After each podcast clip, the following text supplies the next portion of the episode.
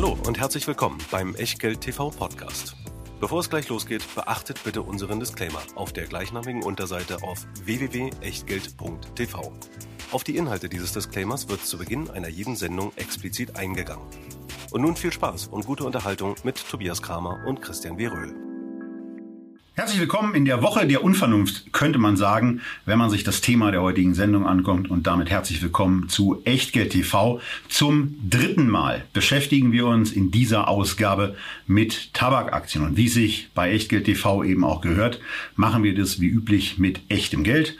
Ich habe heute für etwa 15.000, 16.000 Euro eingekauft, beziehungsweise werde am Ende dieser Sendung für diesen Betrag eingekauft haben. Denn ein bisschen was machen wir auch noch live. Alles wäre ein bisschen äh, inflationär und viel ähm, gewesen.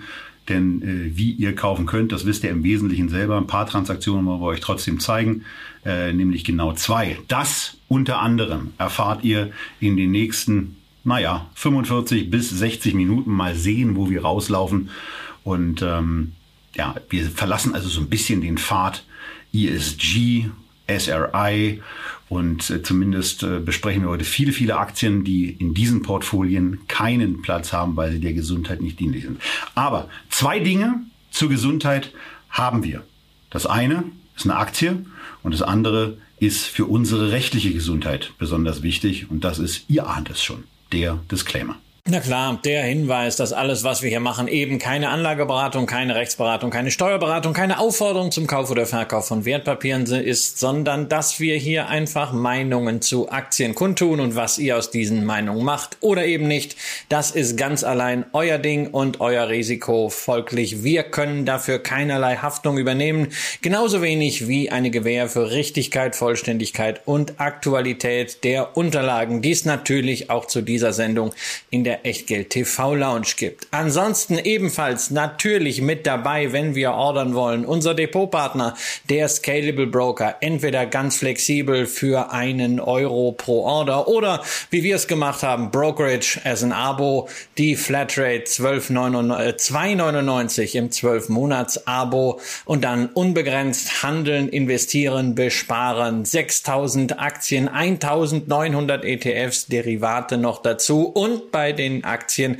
natürlich heute auch dabei Sparpläne auf Tabakaktien. Genau, zu den Sparplänen kommen wir gleich noch. Zu einer wichtigen Aktion würden wir euch jetzt noch ganz gerne hinweisen. Wenn ihr schon ein Konto bei Scalable habt, dann empfiehlt es am besten jetzt euren Freunden, denn bis zum 30. November gibt es die aktuelle Gewinnspieleaktion, wo jede Kontoeröffnung, für die ihr sorgt, nee, Einmal. Eine Kontoeröffnung, für die ihr sorgt, aber jede Kontoeröffnung, die von einem Freund von euch dann durchgeführt wird, ein Quasi-Los ist und zwar für 1000 Euro.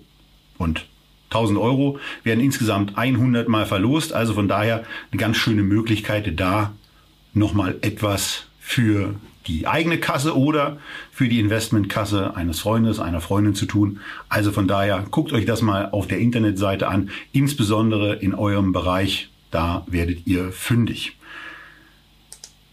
So, wir würden ja eigentlich jetzt mit Tabak anfangen, aber wenn wir, wenn wir quasi eine Sendung machen, wo es um sowas Ungesundes wie Rauchen geht, da kann man sich ja auch mal die Frage stellen, Christian, wir könnten ja auch ähm, gerade aktuell, wo die Pandemie wieder so ein bisschen um sich greift, also nicht nur so ein bisschen, sondern schon deutlich intensiver um sich greift, mal auch eine Aktie noch hervorheben, die etwas für die eigene Gesundheit tut. Und da sind wir natürlich sofort auch wieder bei Corona dran. Denn die Aktie von BioNTech ist ein Titel, der zum einen schon in unserem Depot hier ist bei Echtgeld TV, zum anderen aber in den letzten Wochen deutlich, deutlich gefallen ist. Und man reibt sich so ein bisschen verwundert die Augen und fragt sich, warum eigentlich? Denn die Zahlen, die BioNTech vorgelegt hat, die sahen gut aus. Für dieses Jahr werden 17,5 Milliarden Euro an Umsatz erwartet, fürs nächste Jahr dann knapp 16,5. Aus irgendwelchen Gründen gehen Analysten im Jahr 23 davon aus, dass die Umsätze dann auf unter 10 Milliarden fallen. Möglicherweise ist man in den Bankabteilungen, Christian, noch nicht so richtig dabei, die Pandemie als eine Dauereinrichtung zu begreifen und auch das Thema Impfbooster, Impfupdate als eine Art Dauereinrichtung zu begreifen, wo BioNTech dann sehr gute Karten hätte.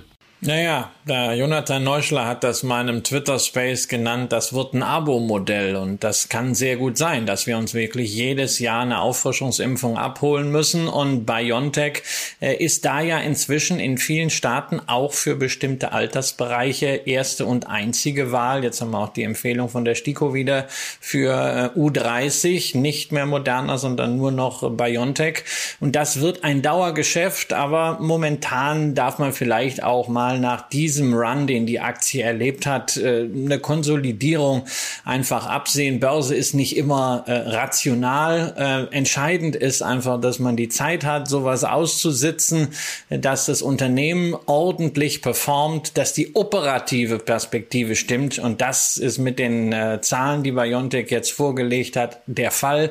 Nicht nur, dass man Produkte absetzen könnte, weil die Nachfrage da wäre, sondern man hat auch tatsächlich Geschäft gemacht Moderna hat ja ein bisschen ein Problem, überhaupt hinterherzukommen. Das hat BioNTech alles nicht. Die haben das wunderbar aufgesetzt, auch mit der Kooperation mit Pfizer. Und dazu sollten wir natürlich nicht vergessen, äh, dass Corona nicht das einzige ist, was die äh, im Feuer haben, sondern da ist natürlich auch dann der Malaria-Impfstoff. Da ist das große Thema Onkologie als Perspektive für die nächsten fünf bis zehn Jahre.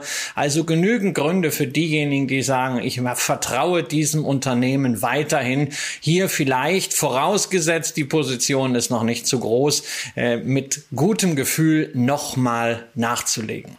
Genau, das, wir haben es vorhin im Vorgespräch äh, so ein bisschen auch mit Alphabet verglichen, wo ihr quasi die Aktie kauft und dann im Wesentlichen ja ein funktionierendes Geschäftsmodell im Bereich der, der Online-Werbung vorfindet. Und das ganze andere Zeug, worüber wir euch in den Funk Batman und in anderen Sendungen zu Alphabet schon erzählt haben, das kriegt man quasi umsonst mit dazu. Und genau diese Zusatzgeschäfte, von denen Christian eben gesprochen hat, die bekommt man auch dazu. Quasi man gratis. Bei einer Aktie, ja. Gleichzeitig sollte man natürlich jetzt äh, auch nicht vergessen, die Aktie hat momentan einfach äh, einen, einen negativen Lauf. Ähm, das kann auch noch ein bisschen weiter runtergehen. Das ist äh, natürlich fundamental gemessen an dem, was jetzt auch an Zahlen vorgelegt wurde, äh, fast schon Schnäppchenniveau. Aber wenn das Momentum so negativ ist und dann auch viele einfach vielleicht an, an der Börse auch äh, dieses Thema Corona so ein bisschen überhaben, ne? Börse ist ja Psychologie, ähm, dann kann da einfach noch mal was nach unten gehen.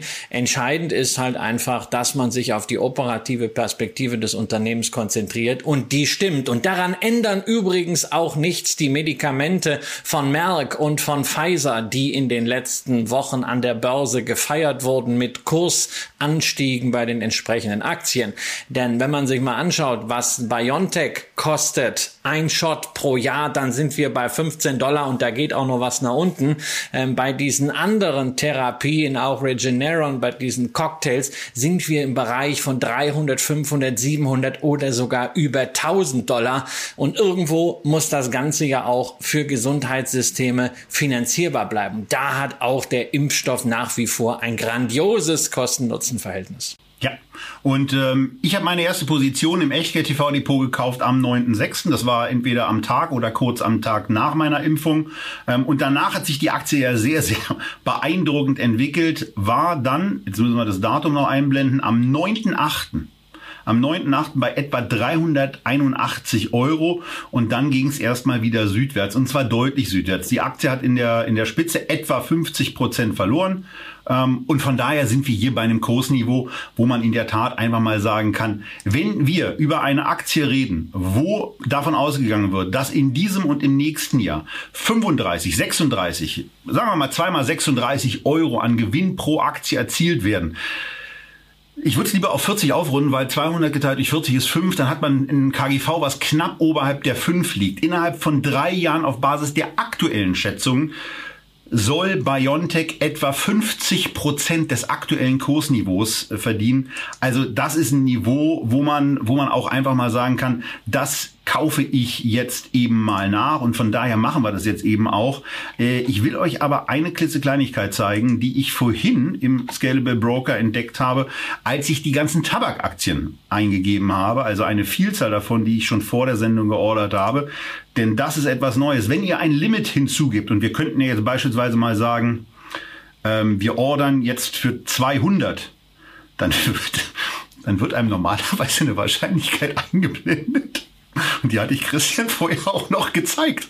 Ähm, die wird jetzt gerade nicht eingeblendet. Das ist ein bisschen schade, ähm, macht uns aber auch gar nichts aus. Wir, wir kaufen jetzt die Aktie, äh, wir wollen die sowieso gleich haben. Wir wollen da jetzt auch nicht großartig rumlümmeln und äh, sagen, wir nehmen die rein und mit, dem, mit der Wahrscheinlichkeitsberechnung von Aktienkursen, das zeige ich euch nachher nochmal, äh, denn eine Aktie kaufen wir in der Sendung auch noch. Aber die Verdopplung der Biontech-Position, das war jetzt gerade vom Status quo her uns ein Anliegen. Ähm, man kauft sich im Moment sehr, sehr günstig in diese Aktie rein und wenn noch was günstiger geht, dann gibt's ja auch mit beispielsweise Discount-Zertifikaten sehr, sehr attraktive Möglichkeiten, eine Art verzinste Kauforder, die im Dezember fällig wird, mit jenseits 20 oder 30 Prozent annualisiertem Ertrag abzugeben. Mehr dazu gibt es heute im QA. Heute heißt in der Live-Sendung, wenn ihr diese Aufzeichnung also seht, ist es fürs QA leider zu spät. Aber nochmal der Hinweis, meldet euch bitte bei uns an, dann könnt ihr nämlich an QA ab und zu teilnehmen. Ihr habt die Möglichkeit, dann in der Runde mit dabei zu sein und in ein paar Sachen auch noch mit reinzugucken, die wir dann besprechen. Immer mal wieder tiefere Blicke ins Depot, auch in die anderen Depots, ob es nun das ETF-Depot ist, was Christian angelegt hat, ob es das Immobiliendepot ist, was ich angelegt habe für meinen Vater. Und wir gucken natürlich auch noch mal ein bisschen verschärfter in die Tabakaktien rein, was wir aber heute ohnehin machen. Und da, Christian, fangen wir mal im letzten Jahr an. Letztes Jahr hatten wir die zweite Tabaksendung. Was ist seitdem alles passiert? Naja, in Summe sah es eigentlich seit der letzten Sendung ganz gut aus. Tabakaktien waren jetzt nicht super in Mode, aber es hat sich gelohnt, wenn wir den Durchschnitt mal nehmen von den fünf Aktien, äh, also ähm, British American Tobacco, Imperial Brands, Philip Morris International, Altria und Japan Tobacco, dann liegen die vom Kurs her 7,8 Prozent vorne. Das ist gemessen an dem natürlich, was der S&P gemacht hat, äh, nicht wirklich großartig, aber erstens, wir investieren ja hier sehr, sehr defensiv. Äh, Zigaretten ist eben kein Hightech. Äh, das ist ein ganz anderes Geschäftsmodell, ganz andere Klientel. Und zweitens, es kommt noch was obendrauf, denn bei diesen Werten ist natürlich die Dividende besonders wichtig. Und inklusive Dividende, also nach demselben Prinzip gerechnet wie der DAX, so als Performance Index, sind wir dann bei einem Durchschnitt von 16,7 Prozent. Das ist doch ganz in Ordnung. Wobei wir eine erhebliche Spanne sehen. Äh, Philip Morris International, der größte Wert sozusagen der Weltmarktführer und auch die andere Marlboro-Aktie, nämlich Altria, sind vorne. Japan Tobacco hat endlich mal aufgeschlossen und äh, die beiden Briten Imperial Brands und BIT, die sind weiter hinten, wobei insbesondere BIT so gar nicht aus dem Quark gekommen ist. So, und das ist der Blick nach hinten, den wir natürlich auch regelmäßig machen. Wir gucken natürlich auch uns regelmäßig an, wie diese Aktien so stehen, sind dabei aber sehr, sehr entspannt. Christian hat eine etwas fokussiertere Investmentstrategie bei Tabakaktien, als ich sie habe. Das kommt einigermaßen selten vor, kann man sagen. Ähm, aber er hat drei dieser Titel bei sich im Depot. Ich habe zunächst mal in unserer ersten Sendung diese fünf Aktien hier gekauft, weil ich einfach gesagt habe, man, da ist jetzt mal die eine günstiger, die sticht besonders heraus. Ich mag ja besonders auch japanische Aktien sehr gerne. Aber Christian, bei dir im Depot sind Altria, BAT und Philip Morris. Ja, ich hatte früher auch eine Japan Tobacco, aber ich habe irgendwann dann beschlossen, ähm, ganz stringent alles, was äh, asiatisch ist und äh, Einzelaktie äh, rauszuschmeißen, mich voll auf äh, Europa und Nordamerika zu fokussieren, bei den Einzelaktien äh, Asien komplett wirklich über Fonds und ETFs abzudecken. Ähm, die einzigen Ausnahmen davon ist, ich habe immer noch eine Position in Tencent und äh, natürlich so diese kleinen Sachen, die wir im Rahmen der Tenbagger Sendung im Echtgeld TV Depot gekauft haben. Ja, und äh, hier ist es eben jetzt die Situation, dass ihr wieder mal eine Auflistung der Big Five von Big Tobacco im Überblick habt. Also von Altria mit seinen knapp 83 Milliarden US-Dollar in dieser Übersicht an Marktkapitalisierung. Das ist das Unternehmen, was zumindest auf der Schuldenseite ähm, auf einem Faktor ist von 5,1. Normalerweise ein Faktor, wo wir uns gar nicht so richtig wohlfühlen, aber hier eben auch eine Cashflow-Situation haben, die sehr, sehr beeindruckend ist. 38,6 Prozent, die höchste Free Cashflow-Marge von allen fünf Unternehmen ist hier. Von daher sind wir hier in der Tat auch entspannt. Und ich habe von daher eben auch gesagt, naja, Geraucht wird weiter und äh, die Produkte von Altria werden auch weiterhin gekauft werden. Von daher ähm, habe ich da auch meine neue Position in diesem Jahr aufgenommen. Vom Kurs-Umsatz-Verhältnis, wie es da aussieht, da seht ihr erhebliche Differenzen. Ihr seht die KGVs Ihr seht die KGVs natürlich nur dann, wenn ihr entweder rechts ranfahrt oder das Video guckt. Und ähm, ein paar Highlights aus dieser Tabelle, die wir vorbereitet haben, jetzt vielleicht auch noch. Denn da sticht eine Aktie wieder mal, muss man sagen, heraus mit einem sehr, sehr günstigen Ist-KGV, aber auch einem äh, günstigen KGV bezogen auf die nächsten zwölf Monate. Forward 12 Months heißt das Ganze dann. Imperial, Imperial Brands hat ein aktuelles KGV von 5,3. Das ist quasi das Biontech-Niveau, was wir eben hatten. Äh, und äh, notiert äh, in den nächsten zwölf Monaten, also da geht der Gewinn offensichtlich etwas zurück, das KGV ist höher, 6,4. Eine Dividendenrendite auf die Zukunft gerechnet von 8,6 Prozent.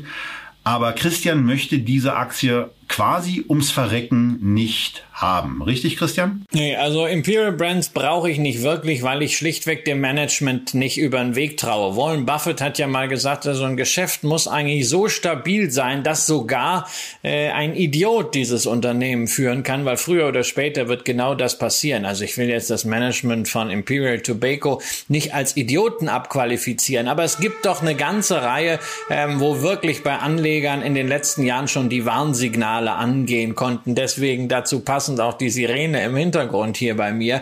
Das fing eigentlich an, als Imperial äh, Tobacco irgendwann sagte, ja, wir sind nicht nur Tabak, äh, sondern wir haben auch noch was anderes. Wir investieren jetzt massiv in Logistik. Wir wollen uns breiter aufstellen. Na klar, also so ein bisschen Greenwashing. Man wollte nicht mehr so bäbä sein, so nach dem Motto, na, Tabak machen wir auch, aber die Cashflows aus dem Tabak, die investieren wir in ganz tolle andere Geschäfte.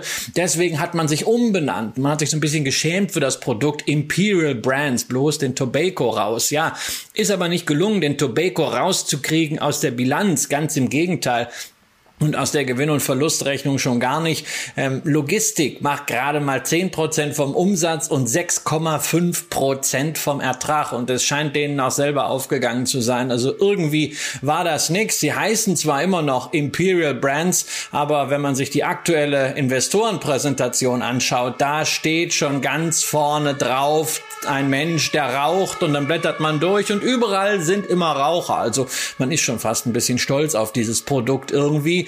Und dann kommt natürlich äh, die Dividendenseite hinzu. Imperial Brands hat sich vor einigen Jahren mit extrem breiten Beinen hingestellt und gesagt, wir erhöhen jedes Jahr die Dividende um 10 Prozent. Nur bei einem Geschäft, das eigentlich ja nicht mehr wächst, ja, was sehr profitabel ist, aber eben keine Dynamik hat, äh, wo man investieren muss, ja. Und das ist natürlich äh, früher oder später zum Scheitern verurteilt. Das haben wir im Ölbereich gesehen. Das war bei Imperial Brands auch so. Sie haben dann am Ende kürzen müssen, damit natürlich natürlich auch viel Vertrauen verspielt.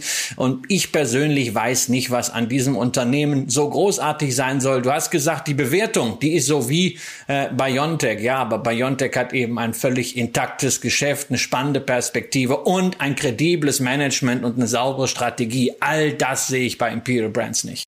Alles richtig, äh, lässt sich nicht, äh, lässt sich nicht anders sagen. Und äh, der Kapitalmarkt hat ja auch seine Sprache mit dem sehr, sehr niedrigen Kurs im Vergleich zu den Gewinnen gesprochen. Wie gesagt, Kursgewinnverhältnis aktuell 5,3, für die nächsten zwölf Monate 6,4 und dann eben auch noch die Dividendenrendite, die weiterhin knapp an der 9 Prozent ähm, heransteigt. Aber äh, es ist dem Unternehmen zumindest gelungen, äh, das Umsatz, äh, den, den Umsatz nach oben zu kriegen. Das hat Philip Morris beispielsweise nicht geschafft, immerhin drei Prozent in den letzten Jahren. Und ähm, beim Thema, was du eben kritisiert hast, sicherlich auch zu Recht, muss man eben sagen, wenn da zumindest ein Drittel des Umsatzes schon gemacht wird, kann es natürlich auch sein, da hast du in die Investorenpräsentation geschaut, kann es natürlich auch sein, dass investiert wird, um in der Zukunft eben genau daraus auch höhere Cashflows zu machen. Aber wenn da in der Tat dann nur rauchende Menschen sind, dann ist zumindest das, ähm, die Gesamtstory, die sie erzählen, so ein bisschen halbherzig und so ein bisschen unentschlossen. Ja, sehe ich auch so und insofern äh, spielt diese Aktie in meinem Portfolio äh, keine Rolle. Äh, genauso wie äh, Japan Tobacco, äh, die sicherlich äh, da vom Management her stringenter aufgestellt sind, die übrigens auch so ein bisschen so nebendran noch haben. Ja, die haben so kleine Randaktivitäten im Nahrungsmittelbereich und äh, historisch bedingt auch im Pharmaziebereich. Ja, aber jetzt keine Atemwegstherapie, ne? die hatten andere, da kommen wir gleich zu. Ähm, aber auch haben halt etwas machen müssen, was man bei japanischen Unternehmen sehr, sehr selten sieht. Äh, sie haben nämlich tatsächlich die Dividende runternehmen müssen äh, letztes Jahr. Äh, erstmals nach, ich glaube, über 20, 25 Jahren. Ähm, das war keine äh, starke Absenkung, aber sie wollten halt gerade in einem, diesem Corona-Jahr nicht zu viel Geld rausgeben. Ähm, momentan ist das Geschäft allerdings wieder sehr, sehr erfolgreich angelaufen. Man hat so ein bisschen was im Vaping-Bereich in Japan platziert, was sehr gut angenommen wurde.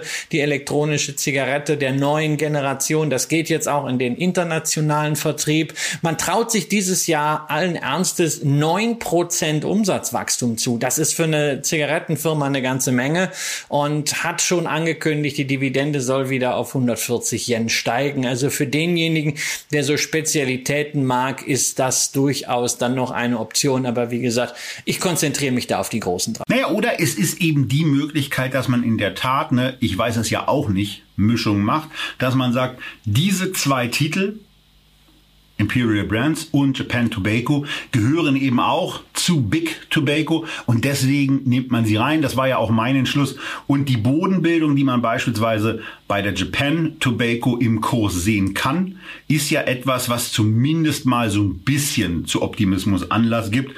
Und auch bei Imperial sieht es zumindest so aus, dass der Kurs seit 2020 zumindest mal seitwärts läuft, was im Vergleich zur Performance seit 2016, Ende 2016 ja schon mal ein deutlicher Fortschritt ist, wo die Aktie in britischen Pence von 4000 auf unter 2000 abgerauscht ist.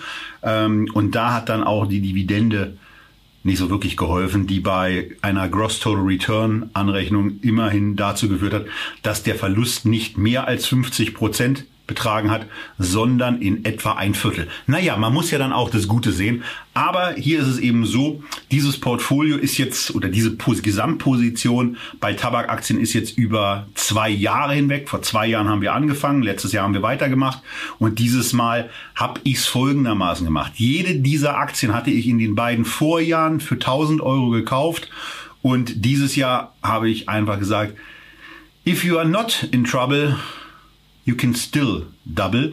Und äh, von daher jede Position hier mit 2000 Euro aufgestockt äh, und damit die Positionsgröße insgesamt in Tabak äh, verdoppelt. Aber jetzt gucken wir nochmal auf die Unternehmen, die äh, dann auch bei Christian im Depot sind und fangen an mit British American Tobacco. Da, Christian, Debt EBITDA 3,9, das ist ganz in Ordnung. KGV auch sensationell. 9,4 in dem zurückliegenden zwölf Monats Zeitraum und in den nächsten zwölf Monaten wird ein KGV von 7,5 erwartet. Und das heißt nichts anderes, als dass hier das Wachstum beim Gewinn nochmal höher gesehen wird als die neun Prozent, die Christian eben bei Japan Tobacco angesprochen hat.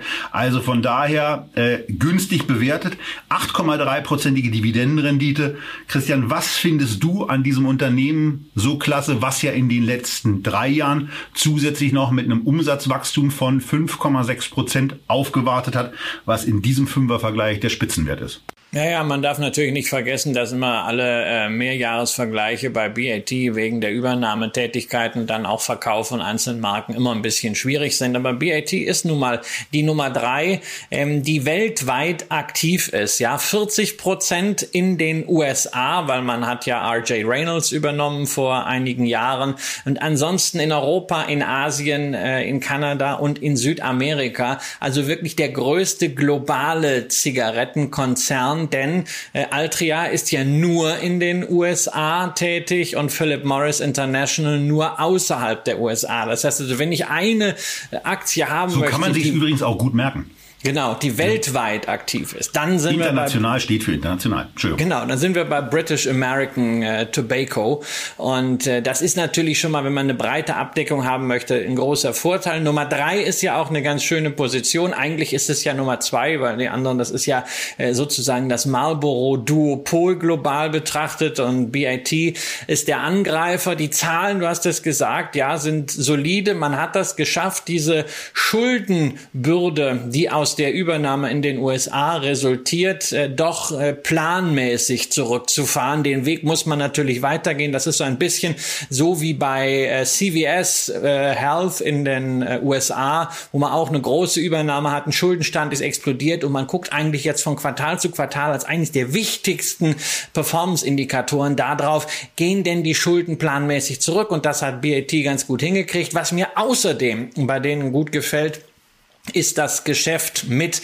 alternativen Rauchinstrumenten, Next Generation Smoking, äh, Smoke Free Tobacco oder wie immer man dieses ganze elektronische Rauchen auch nennt. Dafür gibt's ja ganz, ganz tolle äh, Begriffe. Next Generation, ähm, also weg vom Verbrennen von Tabak hin zu dem, was vielleicht äh, gesünder ist, irgendwie zum Verdampfen. Ähm, sie haben da ein paar Patente, mit denen sie momentan in den USA Altria und Philip Morris das Leben ziemlich schwer machen, weil die Equos deswegen in den USA gerade nicht verkauft werden darf. Da ist jetzt ein Patentstreit wirklich äh, bei den höchsten Behörden anhängig. Da laufen in den nächsten Wochen weitere Anhörungen und man hat es parallel geschafft, ein neues äh, Next-Gen äh, bei der FDA, also bei der amerikanischen Gesundheitsbehörde, zur Zulassung zu kriegen, namens Views. Und wenn man sich das im Internet anschaut, dann sieht man, wo auch der Trend hingeht bei diesen Rauchalternativen, bei diesen Verdampfern. Früher war das alles sehr bunt äh, mit verschiedensten Aromen und so wie bei bei Juul, äh, das war halt so eine so eine Teenie-Marke und da hat der Regulator dann ja irgendwann einen Strich drunter gezogen und gesagt, nee, das geht überhaupt nicht. Und wenn man sich jetzt Views anschaut,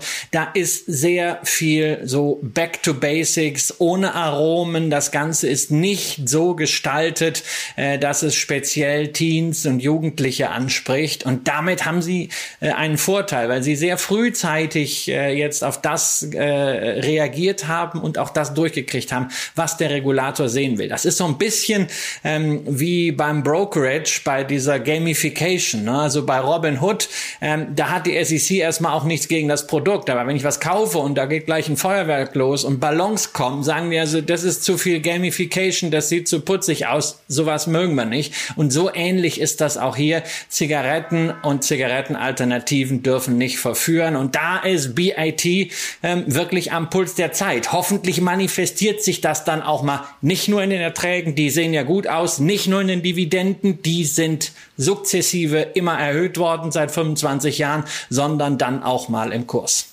Ja, das wäre eine prima Sache. Ähm, denn im Moment liegen wir rein auf der Kursebene betrachtet etwa 7,5 Prozent bei dieser Position hinten. Das hat vor allen Dingen damit zu tun, dass wir die erste Sendung im Juli 2019 gemacht haben. Ich habe gerade nochmal nachgeguckt und da war der Kurs in der Tat noch ein Stück höher. Äh, die Leute, die den Chart jetzt vor sich sehen, wissen, wovon ich rede, denn da war er äh, noch so im Bereich von 3000 Pence. Jetzt hat er eben ein bisschen nachgegeben. Da kommen ein paar positive Währungseffekte für Euroanleger dazu, aber trotzdem liegen wir mit der Position etwa 12 Prozent hinten. Im Vergleich zum Vorjahr hat sich quasi nicht wirklich was getan. Heute also das dritte Mal äh, den Gesamteinsatz quasi auch in dieser Position verdoppelt. Und jetzt kommen wir zu dem Herzstück quasi äh, von Christians Aktiendepot. Der Marlboro-Mann nimmt zwei Drittel von Christians Aktiendepot im Tabakbereich ein. Philip Morris International auf der einen Seite, hier auch ähm, ja, mit ein bisschen der Problematik, die sich eben zeigt. Also ein absolutes Schwergewicht, 144 Milliarden US-Dollar an Marktkapitalisierung und auch das Unternehmen, was bei einer Betrachtung des Ist- und des zukünftigen KGVs von 16,1 und 14,1 eben zum Ausdruck bringt, ja, wir steigern die Gewinne, aber ähm, das ist auch ein im Vergleich teuer bewertetes Unternehmen, insgesamt natürlich trotzdem nicht ernsthaft teuer, aber in dieser, in dieser Combo eben das Unternehmen, was vom KGV zumindest hervorsticht, denn wir haben eben 9,3 bei Altria 7,5, bei BAT, Imperial Bands 6,4, Japan Tobacco 13,2, Philip Morris International hat hier eine 14,1 bezogen auf die nächsten zwölf Monate und diese 14,1 muss man ja auch im Vergleich sehen, den, den der Durchschnittswert dann ergibt. Da ist das KGV eben bei 10, auch durch die 14,1 ohne Philip Morris wäre es viel, viel weniger, Christian. Warum ist dieses Unternehmen bei dir so wohl gelitten? Du hast ja auch im Vorgespräch gesagt, dass du die Unternehmensstrategie gut findest. Und auf eins müssen wir natürlich auch gehen. Du hast vorhin schon gesagt, äh, dass BAT von Übernahmen belastet war und dass Altria und Philip Morris sich ja irgendwann getrennt haben. Und da war doch mal was im Gespräch, dass man diese Trennung, die man vor ein paar Jahren gemacht hat, weil man ja nichts zu tun hat, wieder zurücknehmen könnte. Wie sieht's da aus? Äh, wie ist da der Stand, den du uns erzählen kannst? Naja, also das ist relativ schnell wieder im Sande verlaufen. Ich vermute, ähm, das hängt wie bei solchen Transaktionen häufiger daran, dass das steuerlich ein Killer wäre. Ja, also wenn du sowas aufbrichst, dann hast du äh, überall auf der Welt ganz spezielle äh, Steuergesetze, die auch dann häufig sehr, sehr lange Fristen vorsehen, äh, was also Aufdeckung von stillen Reserven angeht etwa. Und äh, das wird dann alles sehr komplex. Das sind auch Risiken, die man teilweise im Vorfeld nicht klären kann, die materialisieren sich dann erst hinterher. Das Ganze muss ja organisatorisch passen und dann hat man gesagt, okay, nee, wir lassen das weiter. Äh, man arbeitet zusammen, äh, insbesondere insbesondere bei den Verdampfern. Altria möchte in den USA Equos natürlich vertreiben, aber momentan ist das, wie gesagt, durch diesen Patentstreit mit BAT äh, nicht möglich, aber da wird sich auf jeden Fall irgendeine Lösung finden lassen. Ansonsten mag ich äh, Philip Morris International natürlich aus zwei Gründen. Erstens, ja, Marktführer, ja, Marlboro. Es ist halt der Nummer eins Brand global, wenn es ums Rauchen geht. Hast du früher dann, Marlboro geraucht? Was, was was war deine Marke, die du geraucht hast? Also Marlboro und Lucky Strike. Also das heißt, äh, ich war tatsächlich bei den äh, Marken, die ich jetzt auch im Depot habe, weil Lucky Strike gehört zu British American Tobacco und äh, Marlboro, wie gesagt, Altria und Philip Morris. Was war's bei dir? Ähm, Marlboro Light und Gauloise Leger, die rote. Ja, Gauloise Leger, also insofern passt es ja Imperial Brands, da hast du ja eben drüber gesprochen. Aber das zweite Argument neben der Marke Marlboro, was bei mich, äh, was bei mir für Philip Morris spricht, ähm, die haben einfach eine Strategie, die auf den Kapitalmarkt und auch auf die Notwendigkeiten in der Regulierung sehr frühzeitig reagiert hat. Ähm, denn das ist keine Tabakfirma mehr, zumindest nicht in der Außendarstellung, da sind sie brutal stringent. Ihr Slogan ist Delivering a Smoke-Free Future. Ja, und das muss man sich vorstellen. Der größte Zigarettenproduzent der Welt schafft es, sich so zu branden in aller Öffentlichkeit am Kapitalmarkt und mit Produkten, ähm, dass man sagt, äh, wir wollen die rauchfreie Zukunft liefern. Und das wird tatsächlich umgesetzt. Man ist mit Equos und anderen Produkten sehr, sehr, sehr weit vorne, was den internationalen Rollout angeht angeht. Und man hat es halt auch einfach geschafft, das im Marketing entsprechend zu verkaufen. Ähm, man hat dann vor einigen Monaten sozusagen mal die Königsklasse versucht, ein Investment in einem anderen, in einem angrenzenden Bereich. Man hat sich nämlich mit 96 Prozent inzwischen an Vectura beteiligt, ein britisches Unternehmen, ebenfalls börsennotiert, das was anbietet, ja, Atemwegstherapien, ja. Spötter haben gesagt, na ja, da wird jetzt die ganze Wertschöpfungskette abgedeckt. Erst macht man die Leute krank und dann äh, therapiert man sie und wenn die Therapie nicht funktioniert, müsste man eigentlich noch die Dignity Group übernehmen. Das ist ein Bestattungsunternehmen, das wir ja auch schon mal in einer Feedback-Sendung hatten, äh, auch börsennotiert in Großbritannien. Aber es zeigt einfach, man möchte um jeden Preis weg davon, dass man krankmachende Rauchwaren verkauft. Man setzt auf dieses Vaping, auf Verdampfen, auf viele Studien auf intensivstes und teuerstes Marketing. Deswegen kommt auch teilweise die Marge da unter Druck. Und dieser Vectura-Deal setzt das fort, wobei der nicht unkritisch ist. Vectura ist in den äh, äh im Vereinigten Königreich sehr sehr gut angesehen und ich habe tatsächlich einen Artikel gelesen über einen Ärztekongress in Oxford, den Vectura äh, bislang immer gesponsert hat. Und da hat man jetzt gesagt bei der jüngsten Auflage, nein, das wollen wir nicht mehr, denn äh, wir wollen nicht unseren Lungenfachkongress von indirekt einer Zigarettenmarke sponsern lassen. Das kann man sich vorstellen. Ein Ärztekongress, ein Lungenfachkongress gesponsert von der Zigarettenindustrie. Das geht nicht. Und bei der CDU habe ich im Hintergrund äh, beim Parteitag der Junge Union beim Deutschlandtag gesehen, da wurden Rauchwaren angeboten, aber das kannst du beim Ärztekongress nicht bringen. Sprich aber, an sich ist es am Kapitalmarkt eben sehr, sehr gut angekommen, äh, wie man sich in den letzten Jahren da positioniert hat. Die Zahlen stimmen auch. Marktführer Aufschlag. Und ja, es ist durchaus zu Recht diejenige Aktie, die von allen Big Tobacco Aktien am besten gelaufen ist, die ja zwischenzeitlich die Dividende eingerechnet auch mal sogar ein neues Allzeithoch erreicht hat. Jetzt ist der Kurs wieder ein bisschen zurückgekommen durch diese Ecos-Geschichte. Aber ich persönlich halte Philip Morris International für den Standard und den Qualitätswert ähm, mit dem stärksten Brand und der interessantesten und bislang auch wirksamsten Strategie. So, und damit sind wir quasi bei dem Themenbereich Big Tobacco soweit durch. Alle fünf Aktien, wie, gekau wie gesagt, heute für 2000 Euro jeweils nachgekauft, damit Gesamtposition erhöht. Aber Christian will noch was sagen, fällt mir gerade auf. Naja, ich muss ja ganz kurz zumindest noch äh, die Altria erwähnen. Ja, meine äh, Lieblingsaktie in dem Bereich eigentlich äh, ähm, stammmäßig her, weil Altria ist der Dividendenaristokrat, wenn man das Ganze bereinigt um Philip Morris International. Das war ja das Spin-off 2008. Wenn man das wieder reinrechnet, was man da an Dividende bekommen hat, dann gehören sie wirklich noch zum Kreis der Aristokraten. Ein Unternehmen, was ja einfach total gepolt ist, immer auf Shareholder Value, das zieht sich über Dekaden durch, äh, was in den letzten Jahren ein furchtbar schlechtes Händchen hatte. Milliarden versenkt bei Joule, Milliarden versenkt bei Kronos im Cannabis-Bereich, wo man jetzt vielleicht munkelt, eigentlich könnte man das doch übernehmen und damit ein neues Geschäftsfeld aufbauen. Aber nach wie vor, für alle, die bei Altria investiert sind, nicht vergessen, Marlboro in den USA ist immer noch eine Cashflow-Maschine. Der Absatz in den USA ist sogar im letzten Jahr leicht gestiegen, was die Zigaretten angeht, obwohl doch Rauchen in den USA ja wirklich gesellschaftlich geächtet ist inzwischen. Ähm, das Unternehmen hat nach wie vor funktionierende Erträge, die haut man raus und es gibt vielleicht eine Spekulation, dass das noch ein bisschen mehr werden könnte, denn Altria hat aus alter Zeit ja noch ein paar andere Assets. Die haben ja unter anderem noch äh, Weingüter gehabt. Die haben sie gerade für 1,2 Milliarden verkauft. Und dann gibt's ja noch den rund 10-prozentigen Anteil an AB InBev. Und der ist rund 11 Milliarden wert.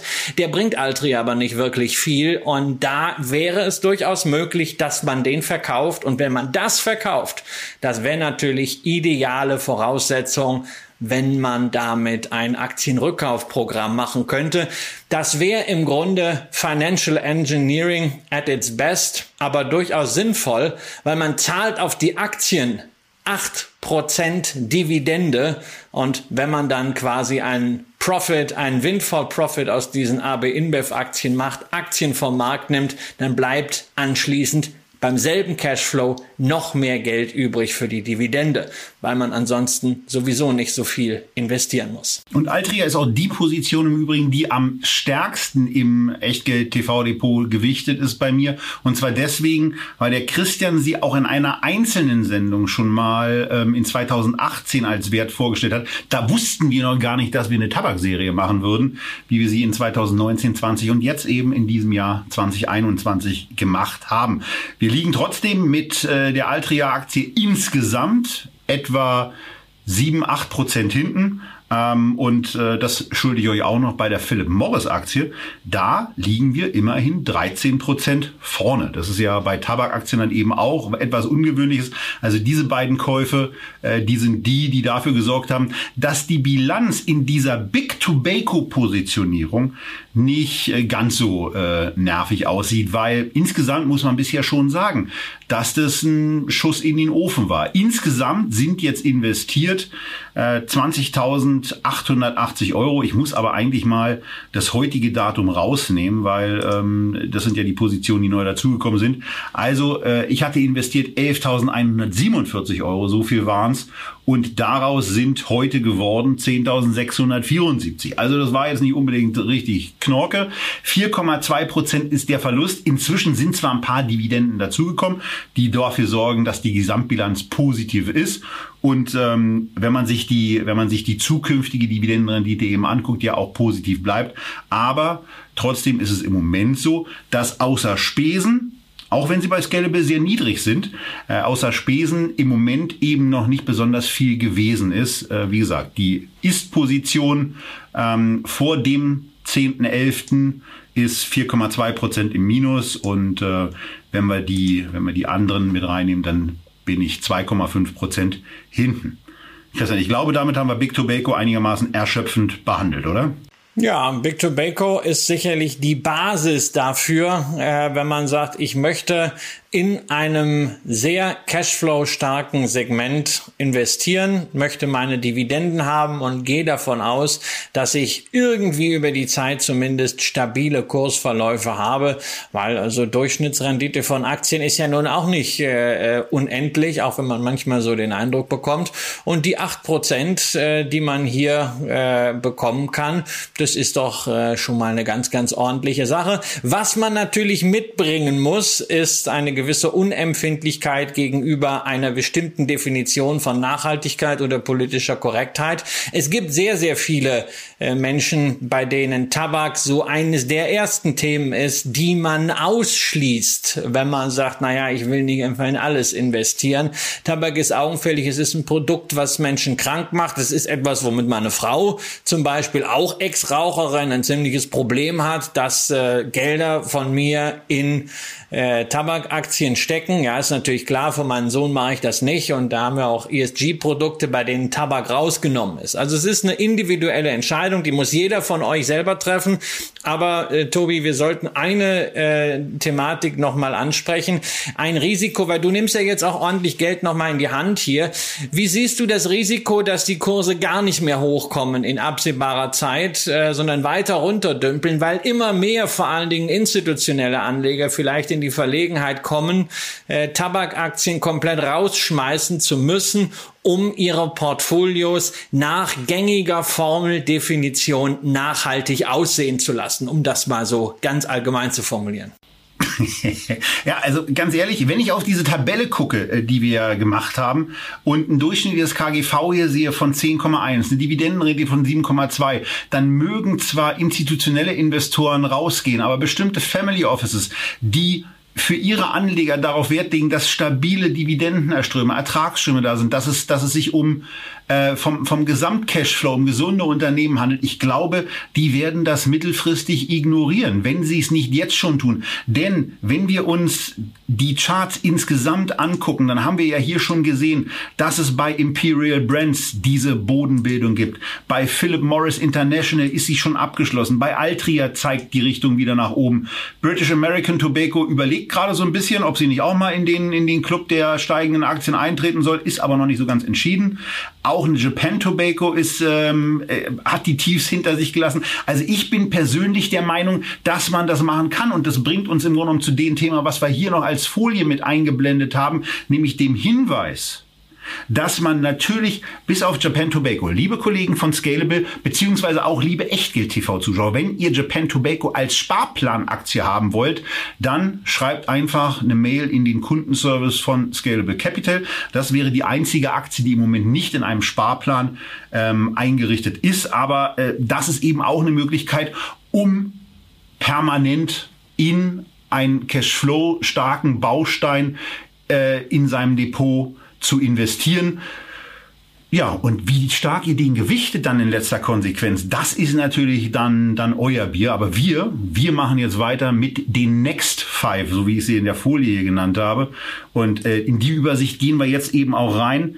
Ähm, die Reihenfolge, die wir jetzt machen, die ist etwas anders. Und zwar deswegen, weil, naja, ihr seht oben die Philip Morris Czech Republic Ähm, über die reden wir gleich und dann kommen wir noch auf LX, dann kommt Swedish Match, eine Aktie, die wir letztes Jahr schon gekauft haben. Turning Point, da erzählt der Christian ein bisschen mehr zu. Und dann hat Christian auch noch eine Gesellschaft in unsere Tabakliste mit reingepackt, die ich ganz spannend fand, nämlich die Vector. Und äh, während Christian euch ein bisschen erzählt, was die Vector Group äh, da so macht, ähm, gehe ich mal wieder in die Ordermaske und kaufe auch diesen Titel. Ähm, und äh, an einer Stelle werde ich ihn vielleicht, den Christian, unterbrechen, um zu gucken, äh, ob ich euch jetzt die Wahrscheinlichkeitsausführungen äh, ähm, mal demonstrieren kann, die ich eben schon bei BioNTech probiert habe. Christian, erzähl ein bisschen was zur Vector Group, bitte. Na, die Vector Group ist für mich ein bisschen Vergangenheitsbewältigung, weil ich habe diese Aktie tatsächlich mehrere Jahre im Depot gehabt, äh, ich glaube von 2013 bis 2017. Äh, Dann gefiel mir die Struktur nicht mehr, weil die Struktur ist in der Tat äh, besonders. Wir haben hier sozusagen Tobacco Plus. Wir haben ein relativ kleines Tabakgeschäft rund um die Marke L&M, Legit und Myers. Ähm, der ein oder andere Raucher wird es vielleicht kennen. In den USA 1,65 Prozent Prozent Marktanteil nur.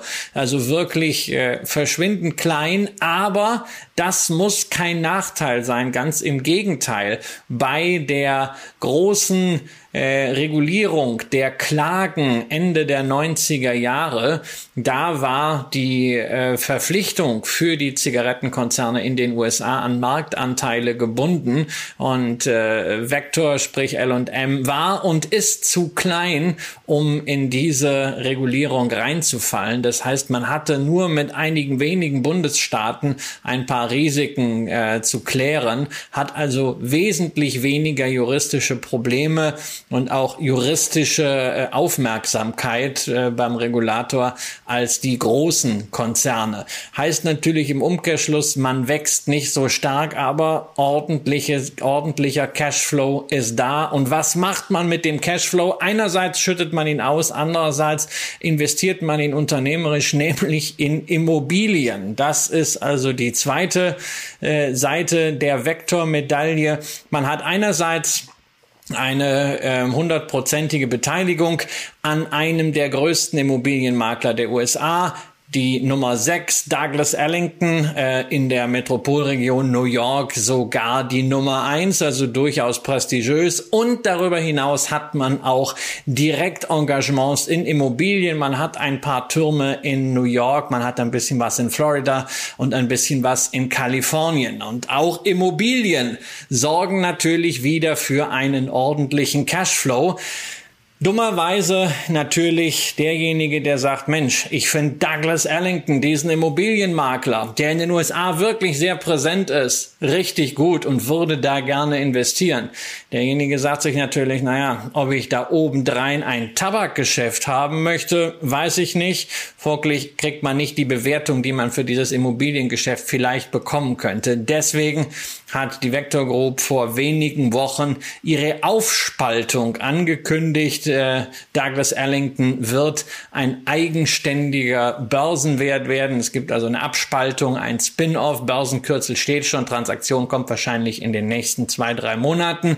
Und dann hat man also einerseits als Aktionär diese Immobilienmaklerbeteiligung und dazu dieses, naja, fast schon boutiquenhafte Zigarettengeschäft weiterhin mit Bestandsimmobilien und Tobias auch mit einer fetten Dividendenrendite. Ja, denn die Dividendenrendite ist in der Tat ordentlich, die man hier bekommt.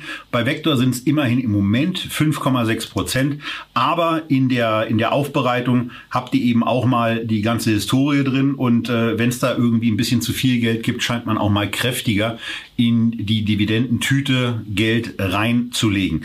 Ich wollte euch aber vor allen Dingen ja auch noch zeigen, äh, wie das Ganze dann im Orderbereich aussieht. Und da für die Videozuschauer könnt ihr eben sehen, wenn ihr ein Limit hinzufügt, aktuell steht die Aktie bei 13,26 und bei 13,2 wird mir eine Wahrscheinlichkeit angezeigt von 28 Prozent. Ich hatte das eben, als Christian gesprochen hat, schon mal so ein bisschen definiert. Ich gebe jetzt das Limit ein, weil die Order soll ja ausgeführt werden bei 13,27, dass die 150 Aktien dann im Depot sind und ähm, in der Tat zu 13,26 jetzt auch ausgeführt. Und damit haben wir damit habe ich die Tabaktransaktionen des heutigen Tages auch komplett gemacht. Also heute gibt es dann eben nichts mehr. Wir gucken uns das Ganze am Ende der Sendung auch nochmal in Summe an, wie dieses Depot, was oder dieser Depotteil, der aus den Tabaktiteln besteht, beziehungsweise aus Tabaktiteln mit so ein bisschen Immobiliengarnierung, äh, wie das insgesamt aussieht. Das Gesamtdepot ist dafür nicht so wichtig, weil wir wollen uns heute auf das Thema Tabak fokussieren. Und ähm, äh, während wir das tun, äh, gehen wir natürlich auch noch auf die anderen Unternehmen ein. Und da ist es bei mir so, dass ich schon längere Zeit auf diese Philip Morris Czech Republic gestoßen bin. Letztes Jahr habe ich sie vorgestellt und ähm, das ist ein bisschen ärgerlich gewesen und zwar deswegen, weil unmittelbar vor unserer Sendung hatte sich äh, die Aktie dann auf einmal entschlossen, so einen kleinen Schritt nach oben zu machen. Und dummerweise ist sie von da dann auch nicht mehr so richtig runter. Ich hatte ein Limit, beziehungsweise ich habe dieses Limit immer noch äh, in meinem äh, Scalable Broker drin ähm, als ich glaube, das ist meine älteste Order, die musste ich nur einmal neu machen, als die Dividende dann gekommen ist. Ähm, das sind vier Aktien für 535. Wir, wir lagen damals irgendwie bei 545 oder sowas, weil sie wirklich just am Tag der Sendung, und da bin ich ja dann bockig, ähm, angesprungen ist. Ja, und die Bockigkeit hat dann mal gar nichts gebracht, äh, denn die Aktie notiert jetzt bei etwa 620 Euro. Ähm, das ist äh, grundsätzlich schön für die dort beteiligten Aktionäre. Für mich war es ein bisschen doof. Ich habe heute also mal drei Titel mit dazu gekauft. Ähm, und äh, weil die Frage ja ohnehin gleich kommen würde, warum müssen wir denn jetzt nochmal äh, Philip Morris im Depot haben? Naja, hier ist es einfach so, dass im Gegensatz zu Philip Morris International, denen ein Großteil im Übrigen von Philip Morris CR auch gehört, hier eine andere Bewertung darliegt. Erstens, das KGV ist 12,4.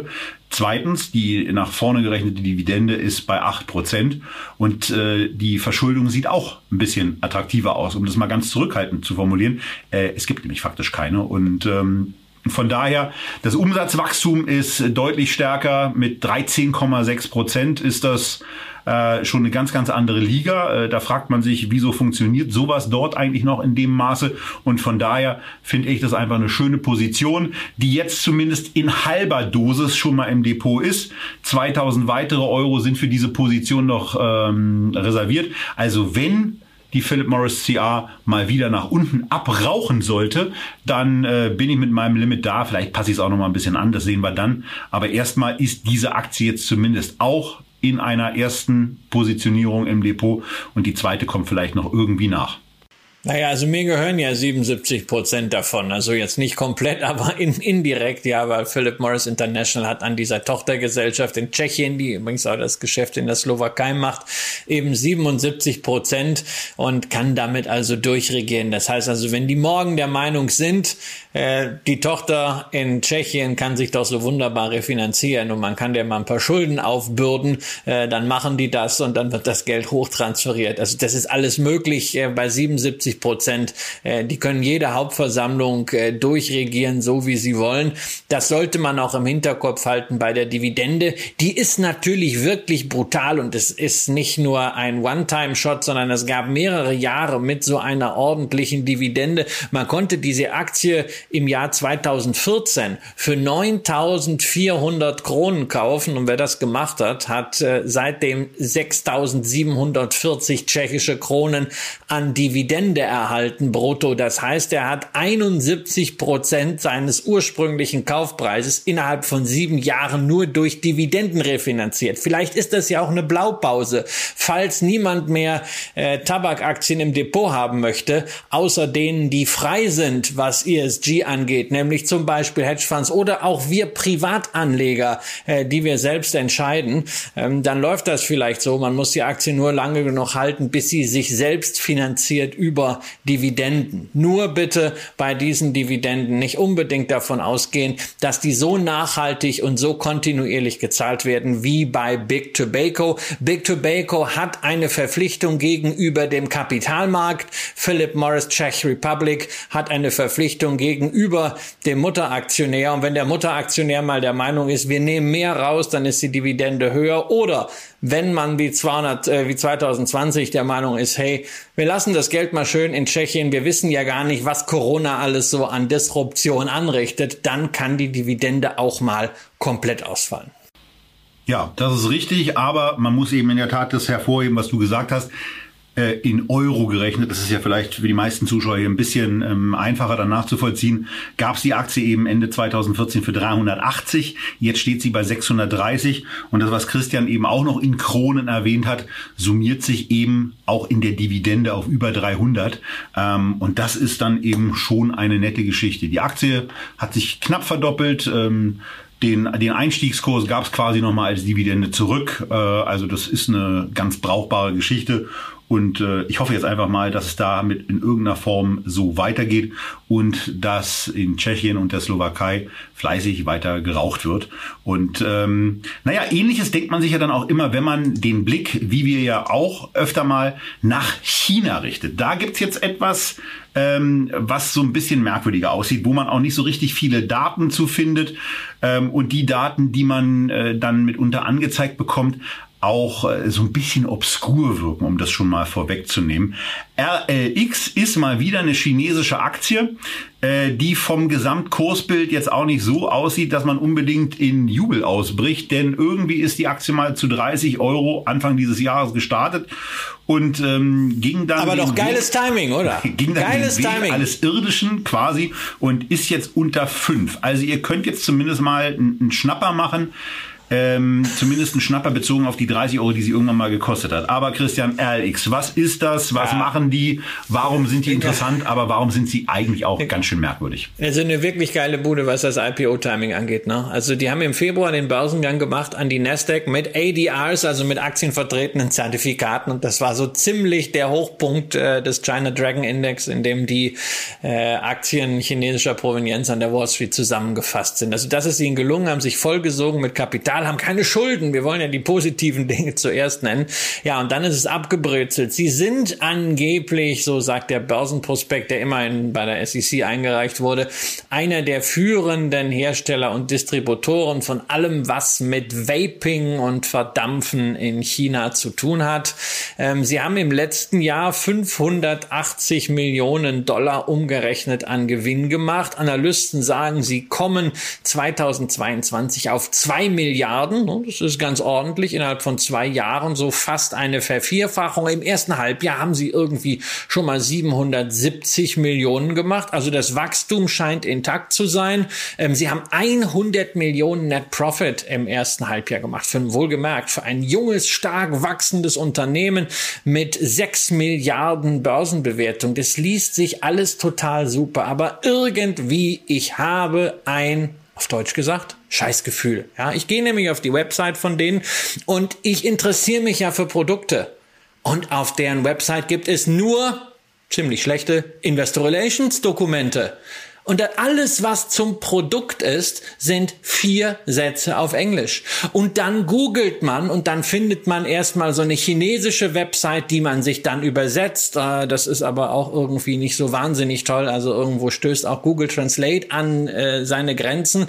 Naja, und dann irgendwann findet man einen australischen Shop, in dem das auch angeboten wird. Aber sorry, ein Unternehmen, das so wenig gegenüber Investoren über sein Produkt, über seinen Markt kommuniziert und das außer Pflichtmitteilungen und Pflichtfilings nichts bereitstellt und dann diese Riesenwachstumszahlen aus China und dann auch noch ein ADR. Nein, ich sage jetzt überhaupt nicht, dass ich da irgendjemanden verdächtigen will, aber es sind einfach viel zu viele Punkte, die mich bei einem Investment abstoßen. Und wenn jetzt irgendwie der beste Moment wäre für einen Krankenwagen, eine Sirene draußen bei mir vorm Haus auf dem Weg die Charité, jetzt müsste es kommen, jetzt bräuchten wir eigentlich so ein Warnsignal. Also wer die Aktie sich zutraut, da muss ich sagen, Glückwunsch zum Mut äh, oder vielleicht auch zum Wahnsinn. So, und äh, von daher äh, wundert ihr euch wahrscheinlich nicht, dass diese Aktie dann nicht im Echtgeld TV Depot gelandet ist. Ähm, es ist eben ein Titel, bei dem man nicht so richtig weiß und äh, die sehr ambitionierten Analystenschätzungen eben auch nicht unbedingt dem unterlegen, was man gemeinhin mit äh, plausibler Glaubwürdigkeit beschreibt. Von daher lassen wir es bleiben. Was wir nicht bleiben gelassen haben, ist das Investment in Swedish Match. Letztes Jahr schon 2000 quasi als Aufholinvestition für Jahr 1 im zweiten, ähm, in der zweiten Tabaksendung investiert. Dieses Jahr eben wieder, sodass auch Swedish Match jetzt mit einem Gesamtinvestment von 4000 Euro im Depot ist. Wie gesagt, Depot zeigen wir gleich, also die Tabakpositionen zeigen wir gleich noch an. Ähm, und naja, also das ist zumindest eigentlich die Wachstumsrakete in diesem Bereich lustigerweise auch in einem Markt, der relativ reduziert ist. Denn, ähm, naja, so, so, so, so richtig äh, Anklang findet das Produkt, was Swedish Match vertreibt, ähm, außerhalb der Landesgrenzen nicht so richtig, obwohl er zumindest in den USA Kautabak sehr, sehr beliebt ist. Und ähm, aber so in Resteuropa äh, lässt man das eher links liegen, was auch regulatorische Gründe hat, Christian. Ja, teilweise äh, darf man das gar nicht verkaufen. Also weder diesen klassischen Kautabak noch das, was man Nikotin-Pouches nennt.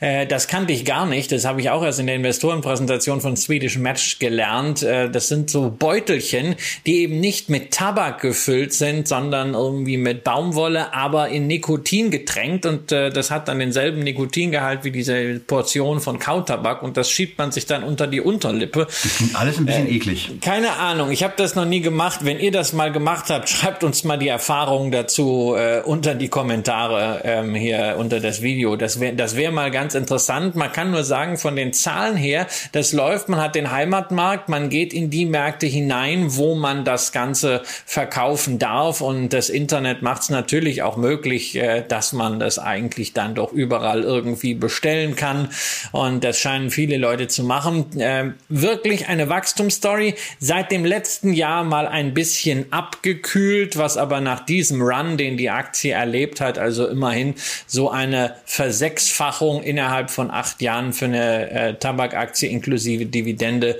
äh, ja schon ganz ordentlich. Was ein bisschen für Verstimmung gesorgt hat, äh, waren die jüngsten Quartalszahlen. Da war das Wachstum ein bisschen rausgegangen. Da ist der Kurs etwas deutlicher runtergegangen. Ist vielleicht eine interessante äh, Alternative für diejenigen, die jetzt da, äh, weil sie vielleicht Sicherheitsprodukt auch mögen, einsteigen wollen. Und man sollte noch dazu erwähnen, dass Swedish Match äh, sich entschlossen hat, wirklich sich komplett auf dieses Thema Kau- und hm, Lutschtabak, nenne ich es mal, zu konzentrieren. Denn sie haben bislang auch noch ein Zigarrengeschäft. In den USA ist es vor allem aktiv und das soll im nächsten Jahr abgespalten werden über einen Spin-off, äh, so dass man dann wirklich sagen kann, man ist komplett smoke-free. Auch das natürlich ein wichtiges Signal wieder an Investoren, die sagen, na ja, also Tabak, Laster und sowas geht, aber Rauchen geht eben nicht. Das müssen wir anhand unserer Kriterien rausnehmen. Da ist man mit der Abspaltung halt auch bemüht, eine Trennlinie zu ziehen. Und das wird durchaus signifikant, denn wir reden über knapp ein Drittel vom Umsatz, was da abgespalten wird. Ja, ansonsten äh, mit der Aktie liege ich auf Basis des Erstkaufs 6% im Minus. Und selbst heute habe ich es geschafft, trotz eines am Morgen eingegebenen Limits, ähm, den, den Abwärtskurs dummerweise äh, nicht richtig zu ähm, äh, vorauszuahnen. Denn auch mit dem Kauf heute Morgen, heute am 10.11. habe ich so irgendwie am Vormittag die Orders eingegeben, hatte mit diesem Wahrscheinlichkeitstool dann eben auch eine relativ hohe Wahrscheinlichkeit, dass die Order aufgrund der Volatilität ausgeführt wird. Habe bei irgendwie 6,80 oder sowas, wo die Aktie stand, dann eben die Order platziert. Bin zu 6,71 ausgeführt worden. Und was ist dann heute noch passiert? Die Aktie ist weiter gefallen. Jetzt so im Bereich 6,50, 6,46, also gleich mal weitere 4%. Das holt dann auch die Dividendenrendite nicht so einfach aus. Äh, denn auch ähm, wenn das Unternehmen äh, ein beeindruckendes Wachstum an den Tag legt, aber bei der Dividendenrendite, auch der für die nächsten zwölf Monate erwarteten, ist sie mit 2,1 Prozent eher unterdurchschnittlich, aber sie schafft eben was und Swedish Match schafft eben was, was dann äh, für viele Tabakunternehmen nicht so ohne weiteres ähm, zu schaffen war. Wobei ähm, eigentlich dachte ich, hatte ich so in Erinnerung, dass die ein beeindruckendes Wachstum hingelegt haben, aber die haben auch so ein paar Einschläge. Wenn ich mir 2017 so angucke, von 1,6 Milliarden Euro umgerechnet im Umsatz auf 1,2 zurück. Ähm, naja, so im Großen und Ganzen geht's zumindest nach oben und äh, zumindest seit 2017 von 1,2 äh, auf 1,4 in 19 und jetzt in dem laufenden Jahr eben auch schon bei 1,76. Wichtig äh, bei diesem Titel, dass eben für dieses Jahr auch noch ein Schnaps mehr erwartet wird. Bei knapp, knapp 1,8 soll es dann ankommen. Und auch für die kommenden Jahre äh, ist die Analystenschar hier optimistisch und sieht eben auch die 2 Milliarden Euro beim Umsatz umgerechnet wackeln und auch fallen. Wobei man bei dem Umsatz eins berücksichtigen musste, die hatten früher auch noch ein Zigarettengeschäft und dieses Zigarettengeschäft wurde abgespalten in die Swedish Tobacco Group, die ebenfalls börsennotiert äh, ist. Ähm, das ist mal eine der wenigen Tabakaktien, die wir heute nicht auf der Liste haben äh, und insofern wurde dieses Geschäft dann auch durch Anteilsverkäufe nach dem Börsengang sukzessive entkonsolidiert und inzwischen ist man komplett raus. Insofern, das ist immer bei diesen Unternehmen Unternehmen auf der Topline, also ganz oben beim Umsatz zu berücksichtigen, äh, dass da sehr viel in Anführungszeichen Monopoly gespielt wird, man also immer wieder mal was abspaltet oder auch etwas zukauft. Äh, deswegen schauen wir ja auch für euch immer in die Unterlagen rein, nicht nur in die Zahlen, sondern zum Beispiel in die Investorenpräsentationen und in die Geschäftsberichte auch der Vergangenheit. Es ist immer spannend, sich auch anzuschauen, das Thema History, gerade um die Zahlen Zahlen zu verstehen, aber auch um die Herkunft eines Unternehmens zu verstehen. Ähm, wer sich für Wirtschaftsgeschichte interessiert, die Geschichte von Swedish Match ist super spannend. Das geht zurück bis zur Zündholzspekulation um Ivan Kreuger. Dafür haben wir jetzt keine Zeit. Aber wer mal Lust hat, so ein bisschen Wirtschaftsgeschichte im Nachgang zu dieser Sendung äh, zu lesen, also die Wikipedia ermöglicht da schon einen ganz guten Einstieg, wenn man mal die Zündholzspekulation Kalkulation sich anschaut und immerhin sieben Prozent vom Umsatz macht Swedish Match immer noch mit dem, was eigentlich oben drauf steht und was mal der Nukleus war, nämlich Zündholzer. Und was Apple kann, das können wir auch. One More Thing beziehungsweise One More Stock. Wir haben die Turning Point noch nicht besprochen mit einer Marktkapitalisierung von 776 Millionen US-Dollar. Äh, der kleinste Wert, äh, auf den wir heute eingehen. Und ähm, ja, ich weiß gar nicht so richtig, was ich da erzählen soll. Sie ist moderat bewertet. Ähm, aber was die alles so machen und äh, warum das möglicherweise äh, eine, eine vernünftige, ein vernünftiger Titel ist, ähm, das wird euch Christian jetzt sagen. Und ähm, hier ist schon mal der Chart für die Videozuschauer, der naja, einen, äh, einen wilden Ritt nach oben darstellt von 2016 für die Podcast-Hörer bis 2019, Mitte 2019 stieg die Aktie äh, quasi mit Mikrodividenden ähm, deswegen ist, die, ist der Gross Total Return hier jetzt nicht so elementar wichtig. Auf über 50 US-Dollar an, dann ging es mal wieder in den Rückwärtsgang bis auf etwa 15, dann ging es wieder nach oben. Anfang des Jahres war die Aktie bei knapp 60, jetzt steht sie bei 40. Was machen die eigentlich, diese Turning Point Brands, Christian? Ja, vor allen Dingen äh, distribuieren und handeln sie. Also Großhandel und Einzelhandel äh, in Spezialprodukten für Raucher, in insbesondere äh, Blättchen. Da hat man die Marke Zigzag, wenn dem einen oder anderen das was sagt. Dann hat man Kautabak, den Stokers, ja, und dann hat man ein Segment aufgebaut, wo alles drin ist mit äh, Vaporizern und E-Zigaretten. Da hat man sogar eine B2B E-Commerce Plattform äh, gegründet äh, und richtig hochgebracht. Das erklärt auch, warum 2019 dann so ein Rausch da war, E-Commerce und dann natürlich noch die Fantasie, wenn man so eine Plattform hat, da kann man ja auch alles Mögliche, was mit Cannabis zu tun hat, äh, drüber verkaufen. Ja, nur dummerweise scheinen sie das nicht so richtig hinbekommen zu haben, das auch zu skalieren, was dort ist. Man verkauft Produkte anderer, nur äh, etwa 15 Prozent hat man selbst in Auftrag gegeben. Also es ist schon ein sehr, sehr starker Handelsanteil. Das macht nichts, wenn man einen hochmargigen äh, Handel hat und wenn man natürlich auch eine entsprechende Plattform hat. Aber naja, wenn ein Unternehmen schon über einen Bereich, der eigentlich ein Wachstumsbereich sein soll, in der Investorenpräsentation die Überschrift Restructuring hat, also Reorganisation, Restrukturierung, dann weiß man schon, na, da sind Erwartungen enttäuscht worden und das nicht nur einmal, sondern jetzt zum zweiten Mal. Man ist in diesen Standardgeschäften, wo man herkommt, Blättchen und Kautabak super aufgestellt, aber bei den neuen Produkten hat man bei Turning Point irgendwie etwas den Eindruck, das ist ein bisschen komplex, das Tempo dort, auch das, was erlaubt ist und dann wieder nicht zugelassen ist, äh, da kommt man nicht so richtig mit und deswegen wächst das auch nicht so, wie es soll. Ähm, das neue Geschäft rund um diese E-Zigaretten hat einen Umsatzanteil von 34 Prozent, aber einen Ergebnisanteil nur von 5 Prozent.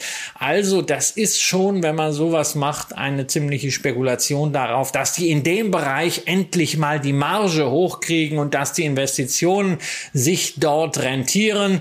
Äh, dann ist die Aktie mit dem Kurs-Gewinn-Verhältnis von 15 sicherlich auch aussichtsreich bewertet. Aber da muss ich sagen, also wenn ich so ein Thema habe als Nichtraucher wie Tabak, dann möchte ich das haben, was für mich einfach sehr, sehr naheliegend ist. Stabiles Geschäft, starke Cashflows, die dann auch, weil man eben nicht so wahnsinnig viel investieren kann und auch nicht sollte, weil man vielleicht auch Haftungsmasse gering halten möchte, die dann eben größtenteils als Dividende ausgeschüttet werden.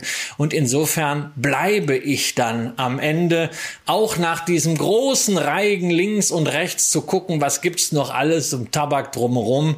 Bei meinen drei Werten Philip Morris International, Altria und British American Tobacco.